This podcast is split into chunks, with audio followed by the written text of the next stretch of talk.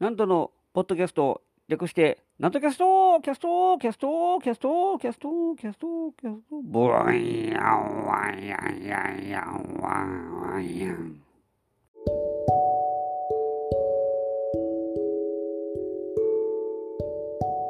はい、皆様ご機嫌いかがでございますか上方講談界の宮根誠司こと、食堂なんとでございます。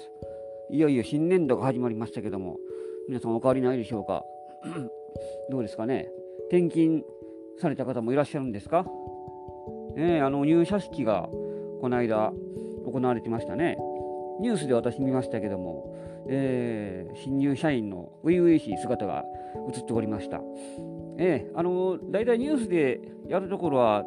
大概大企業でございますので、えーなんか一様に揃ってですね、東京都内の某所で、なんかそれこそホテルとかで、えーやったり、それこそ大きな会場で1000人規模ぐらいで、えーなんとか自動車なんかはですね、そんなところでやったりしますから、大変なもん、一大行事ですね、ああいうのって。特に今年は、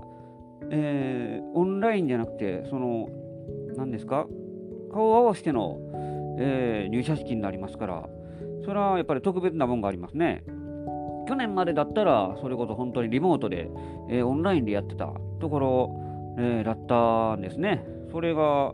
やっぱりやっぱりで気持ちがちゃいますね。その入社式というだけで、スーツ着て、そ会場へビシッと決めてですね、会場へ行くという、そういう緊張感と、これから始まるぞという、なんか、ワクワク感と、これから果たして大丈夫かという不安、不安、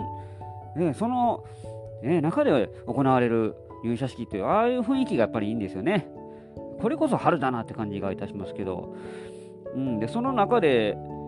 あのインタビューで、あの入社の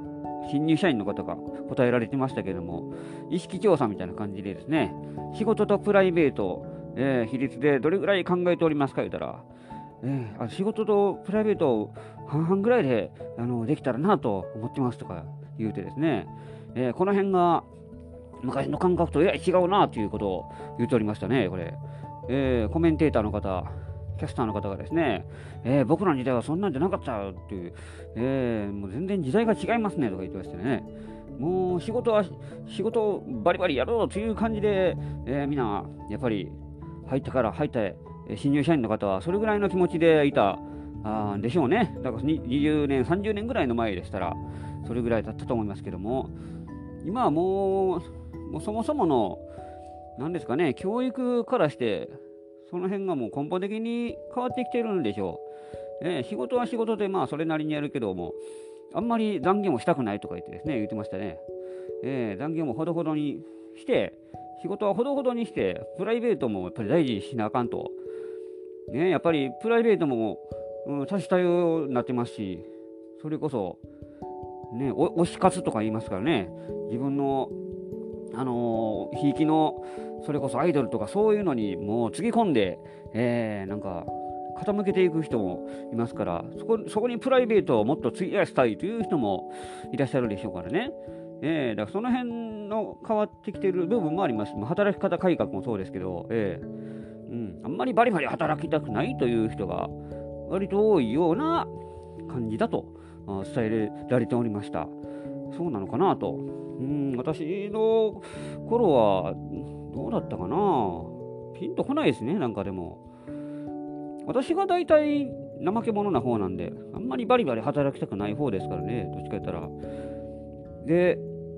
えー私の周りの、まあ一応友達はいてるんですけど、社会人の。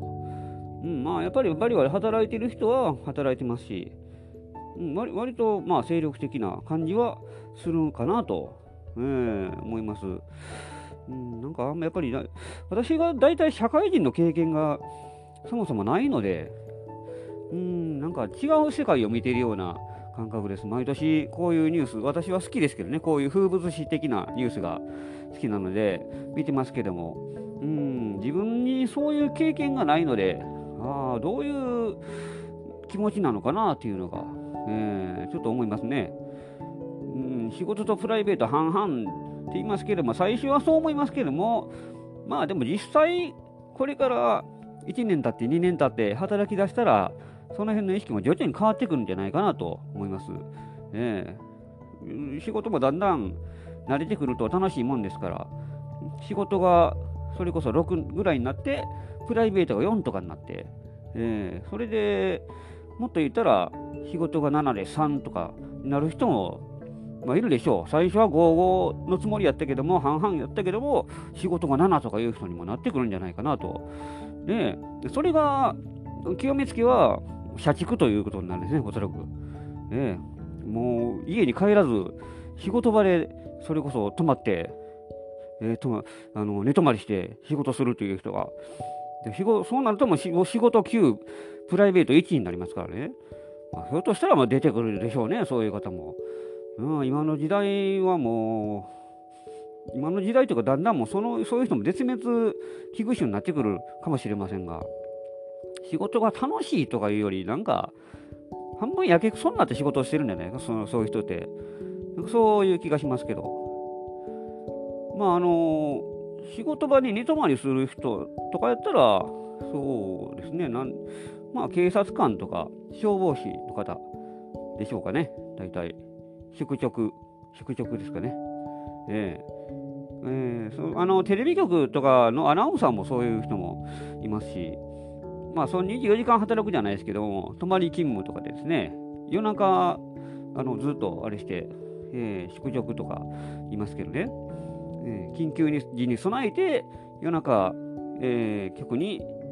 で仕事して待機しているという人が、まあ、いるかもしれませんが、えー、あとは何ですかね、宿直とか、えー、あれ、鉄道の社員とかそういうことになるんですかね、あとは、始発の、あの、開けるためにその待機せなあかんっていうのがいるでしょう、おそらく。えー、始発の駅、駅開ける言うたら、あれは5時ぐらいにもう大体開けて、門開けて、電気つけてあれするんでしょ、おそらく。5時、5時ももっと前かな？始発やったら。地下鉄、私の、まあ、近所は地下鉄ありますから、その辺やったらもう5時何分とかが始発になりますから、もっと前ですかね、4時半ぐらいに開けて、準備するんですかね。どんな感じでしょうか。うん。門閉めてるので、もうみんな帰ってるんですかね。誰もいない状態なんですかね。あの電車が走ってないとき、夜中のですね、あれ、私あ、ちゃんと調べてないんで疑問なんですけど、あれどうしてるんですか？ちゃんとなんか宿直職室みたいなのがあるんですかね、そしたら。あのー、見たことあります、テレビで。そのベッドがあって、その時間、朝の起きなあかん時間になったら、あの目覚ましはもちろん皆さんするでしょうけども、まあそら人間ですから寝坊する時だってありますよね。えー、その何しても起きないという、えー、場合そ、それがあったらあかんというので、ベッドが勝手に起きてしまうという、そう電動式のベッドですよ、だから、あのベッドの横になってる状態がだんだんせり上がってきて、えー、縦になっていく、無理やりベッドごと起こすという、そういう風に起こすというのを見たことありますから、ね、だから、地下鉄とかになると、なんかそういうところはなさそうな気がしますよね。うん、その駅長室ありますけど、駅長室にそんな宿直室みたいなないでしょ、だってあんな。ねえ、JR とかやったら、まあちょっと大きいところですから、えー、あるでしょうけども、まあ大体、うん、ないところやったら、やっぱり自力で家から出勤するとかなるんですかね。えー、まあそんなんもありますけども、えー、まあちょっと話しておりましたね、だいぶ。えー、まあ入社式ですね。プライベートの話とと。うん。プライベートと半々だと。えー、私は、プライベートと仕事は、仕事とプライベートか。2対8ぐらいの割合ですね、今のところ。うん、もっとバリバリ働きたいという気持ちはちょっとあるんですけども、ええあの働きたいという気持ちと、うん、実際に仕事がどんだけあんねんっていうことはまた違ってきますからね。ええ仕事が2でプライベート8ぐらいになってますね、今のところ。これはこれで困ったもんですよ。なんて生産性のない人間だと思ってしまいますね、なんか。うん、社会的に全く何の役にも立ってないはずなんですけどね。うん、私はね、なんか、私、私に限らずかな、芸人やってるという、まあ、時点で、あの誰かの役に立とうとか、誰かに必要とされよう、されたいとかいうのがちょっと薄いんですよね、おそらく。あの、まあ、矛盾してますけれども、誰かに必要とされたい、えー、ので、どっか、あの、呼んで、いろいろ呼んでくださいという気持ちは、その、もちろんあります。それ、その気持ちは強いです。えー、その一方で、別にわしおらんでも他変えいてるやんとか、なんか、それこそ都合の悪い仕事とかやったらね、えー、そういう気持ちになりますね。えー、別に必要とされなくても私はもう勝手に行きますよという考えもちょっと、うん、ちょっとよりもちょ結構強い方なんで、まあ、その辺が、ね、問題なんですよね、おそらく。問題なんかな。まあ、日本、社会全体にとったらそれそういう人間は多分、えー、問題でしょうね。私は、あの、窓際族に憧れる人間ですからね。憧れるとおかしいですね、これを考えたら。大企業の、大企業の窓際族に憧れるんです、私。中小企業だったらそんなね、窓際も何も下手くれも、お前窓際移転で働けっていうことになりますけどね。大企業ぐらいになると、一人ぐらい窓際族いるでしょう。こいつ能力ないしとか、やる気ないやつやから、もうなんか、どっか、えー、その、ほとけという感じで、ほったらかされになる、ほったらかされる状態。うん、あれはあれでなんか楽しい。私、個人的には楽しめますけどね、自分で。うん、ちょっと憧れますけどね。どんだけ周りから必要とされない、ね、それでも会社にいてるという、ななんて気楽な社員なんだろうっていうので、うん、なんかある意味優優越感おかしいな、私、やっぱり。うん、だから、こういう感覚やから、やっぱりこういう社会人には向いてないんですよね、おそらく。ねこんな芸人ばっかりね、ちんたらぽんたらやって、ねこんなわけのわからんラジオやって、そんな、そんなんですよ。これはこれでいいんですよ。ねあの、別に会社員なんで、この会社のためにとかいうのじゃないんで、えー、でもその代わり、やっぱりお客さんとかに必要とされたいされたいなという気持ちが強いわけでございますよ。ね、それで入社式、これからどんな皆さん社会人人生を歩んでいくのか、まあ、楽しみでございますよ。まあ、1ヶ月したら大体みんな辞めていくでしょう。ね、5月病になってですね、もう辞めたってなって、転職するでしょ、大体。で、中途採用で入るという。社会人経験してないくせに、そういうことはなんか中途半端に、えー、分かるんですよ。人間ってそういうもんですよ、やっぱりね。大企業に働で、あの就職したからって、必ずしもいいわけじゃないですからね、だって。うん、大企業は大企業で、えー、悩みがありますし、逆に中小企業とかの方がかえってやりがいがあるでしょうね、そう考えたら。うん、自分たちの責任がより大きくなってきますから、大きな会社とかやったらもう、もうそれこそ自分ら末端やから別にもう、なんか、それで意見も通らへんしとかで、でだんだん、で、会社に馴染めないとかなってですね、えー、もうすぐ辞めていく、そういう人がいたりするでしょう。どうなんですかね。私はこうやってラジオで、あのー今日、今日ちなみに、あのー、今日というか最近ですね、このマイクを買ったんです、実は。えー、その、何ですかね、イヤホン付きのマイク、分かりますかね？その、要は街中で、あのー、携帯電話で電話している人いますけど、何も手手ぶらの状態で、こいつなんで独り言言うてんねんっていう人がなんか、時々いますけどね。あのまあ、コードついてる人やったらまだ、まだ、あの100歩譲って分かりますけど、コードも何もついてない、なんか、人が、耳栓みたいなしてますね、イヤホンのあれして。で、だなんか、一人、独り言言ってんのかなっていう若い人でもですね、誰と喋ってんねんっていう人が時々いますけどね。えー、まあ、電話してるんでしょ、そういう人。ねえ、とか言われて言ってますけど、あれはあれで、なんかちょっと逆に気持ち悪いですね、僕ら。昭和生まれにとっては、あれはいまだに違和感満載な光景なので、えー、せめて電話持って耳当てて、もう喋ってくれと。もう電話するんやとするんでええから、もうそれぐらいちょっとカッコでも、だけでもしてくれと思うんですが、もう今そういう時代でもないですからね。うん。まあ、そこへ来て、だからそういうイヤホンマイクってやってですね、要するに。それを買ったんですよ。某、それこそ電気屋に売ってるような商品が100均で売ってたんですよ。今これ、こんなんも100均で売ってるんですね。すごいですね。ええ誰かから電気屋で買えよとなんか言われましたけどね。電気屋でええやつ買えよとか言われたんですけど、100円で売ってるんだから100円で、ええこんなん使いましょうよという、ええもんですよ。100円だからまあすぐに潰れますけどね、こんなんね。それでもいいもんですね。ええなのに、あの直接この放送は携帯スマートフォンのあの本体に向かって直接話しかけてますからね。うん。マイク使えよという話になりますけど、あの使ってみたんです、実際。で、あの評価を聞くと、評価っていうかね、それを聞いた、えー、いろんな意見聞いたんです聞いたんですけど、感度が良すぎるんですね。だからいろんな音を拾ってしまうので、ね、なんか食べながら、それこそ喋ってるとかやったら、その食べてる音がめちゃくちゃ聞こえるらしいです。で、それこそ、あの、配信やってて、それで、あの、最近、マイクこういうつけながらやってるんですけども、なんかしながらできるというの、なんかいいなと思って買ってみてやったわけで、あの今、今こういうあのラジオだから分からないでしょうけども、スマートフォンに直接、えーえー、向かってえー、喋ってますからね。これやと逆にちょっと何もできないですからね。他になんかしながら喋るというのができないですから。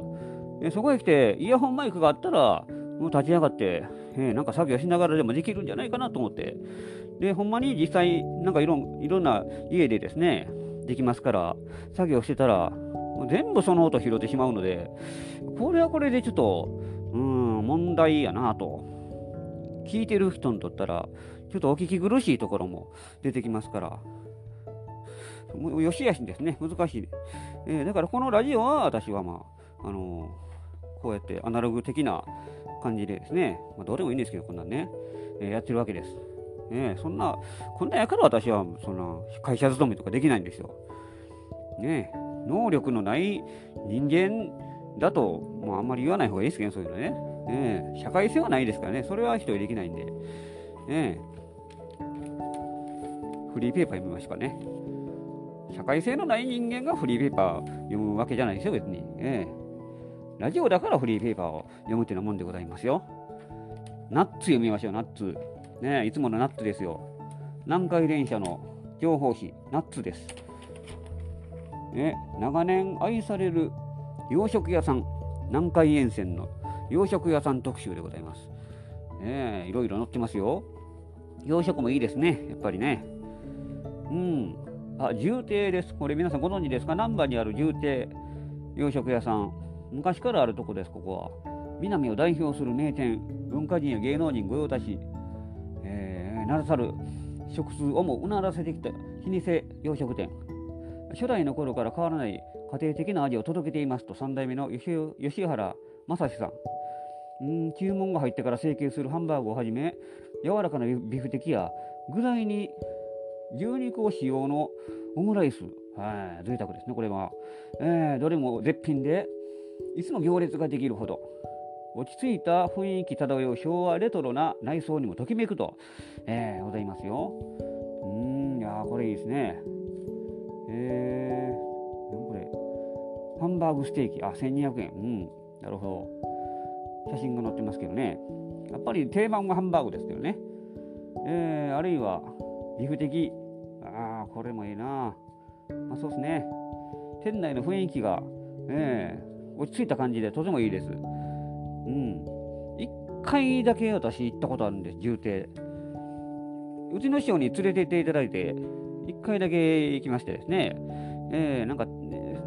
ラランチみたいなの頼みましたけど、あのー、たまたま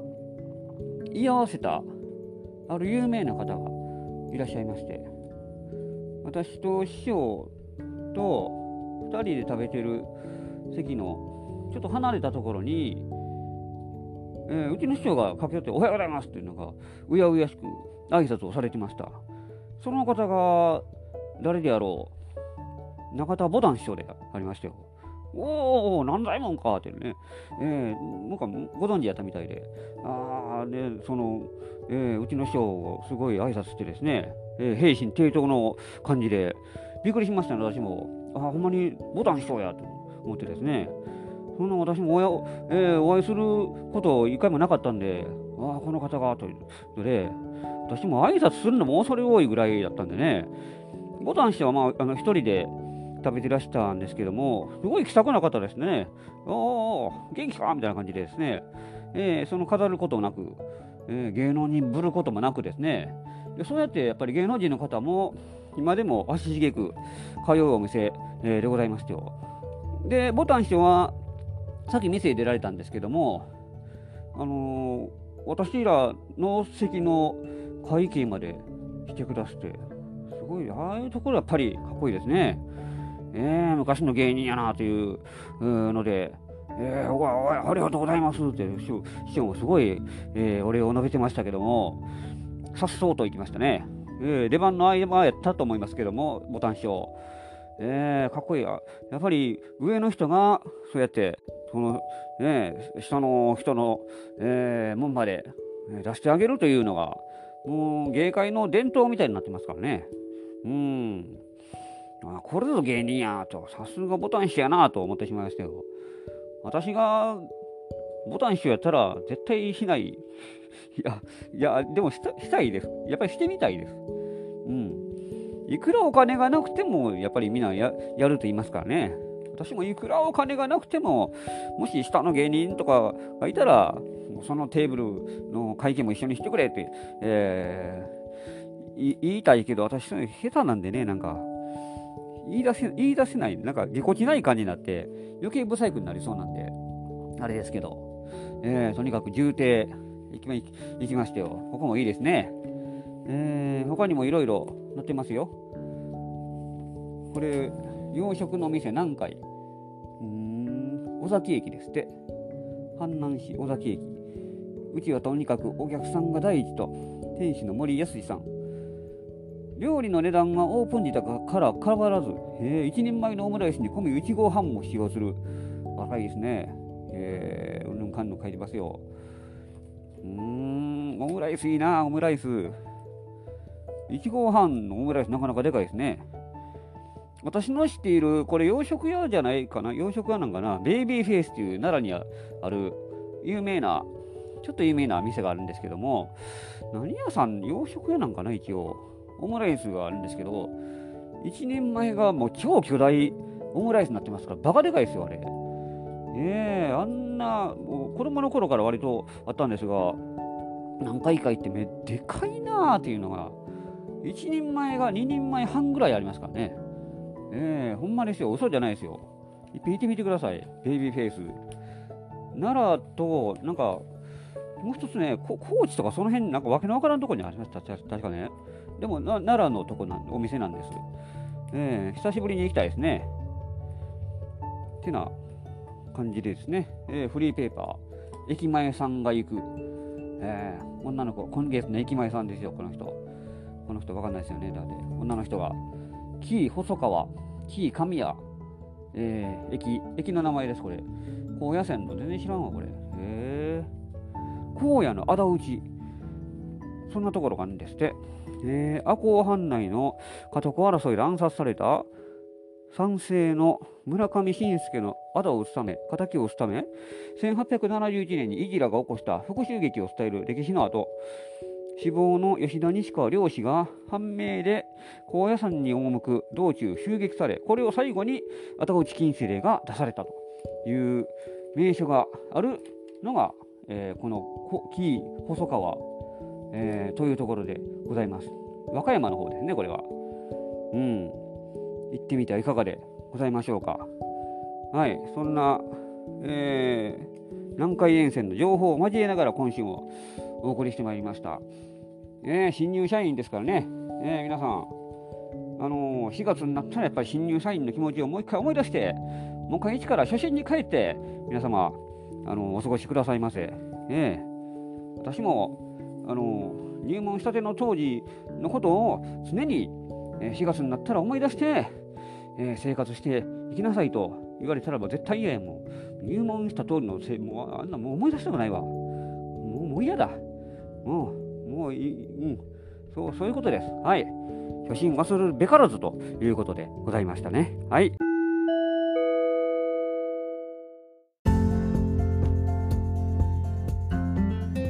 けで今週もお送りしてまいりました、なんとキャストでございます。この番組では皆様からのご意見、ご感想、ご質問を募集しております。私のホームページ、極度なんとオフィシャルホームページにお問い合わせフォームがございますので、そちらにお寄せくださいませ。えー、告知がございます。4月10日月曜日午後2時から月曜お昼寄せに出演いたします。えー、会場がこの花千鳥亭であります、えー、平日のお昼の会です。出演が私、なんと、それから笑福で六甲さん、極道南昌さん、この3人でお送りしてまいります。えー、前売りが1000円、当日1200円になっております。で、それからですね、4月20日木曜日、午後7時から、酒之助なんとの並木座落語会を開催いたします。会場が道頓堀ミュージアム並木座です。出演が桂酒之助さんで、私、極度なんと、落語と講談、一席ずつお楽しみコーナーもございます。えー、料金が2000円となっておりますが、ご予約で100円キャッシュバック、えー、なっております。はい。ぜひぜひお越しくださいませ。で、それから4月21日、金曜日、その次の日ですね、午後2時から、ナンバー笑い屋亭に出演いたします。会場が難波市民学習センターです。えー、JR 難波のオーキャットビル4階にございます。出演が笑福亭老子さん、露野誠さん、私、極度なんと、お楽しみコーナーもございます。前売りが1200円、当日1400円でございます。で、もう一つだけ、えー、月末の会であります。4月30日、日曜日、午後5時から、極度なんと講談でカラホリを開催いたします。私の会でございます。講談会。会場が五文化伝承協会和室です。地下鉄の抹茶町駅の降りてすぐの建物、レンというところがあります。そこの2階で行います。出演が私、極度なんと講談3席をお話しいたします。内容が1500円、当日1800円となっておりますので、ご予約受け付けております。皆様、お誘い合わせの上、お越しくださいませ。お待ちしております。てなわけで、今週もお送りしてまいりました。次回もお楽しみに。お相手は極道なんとでございました。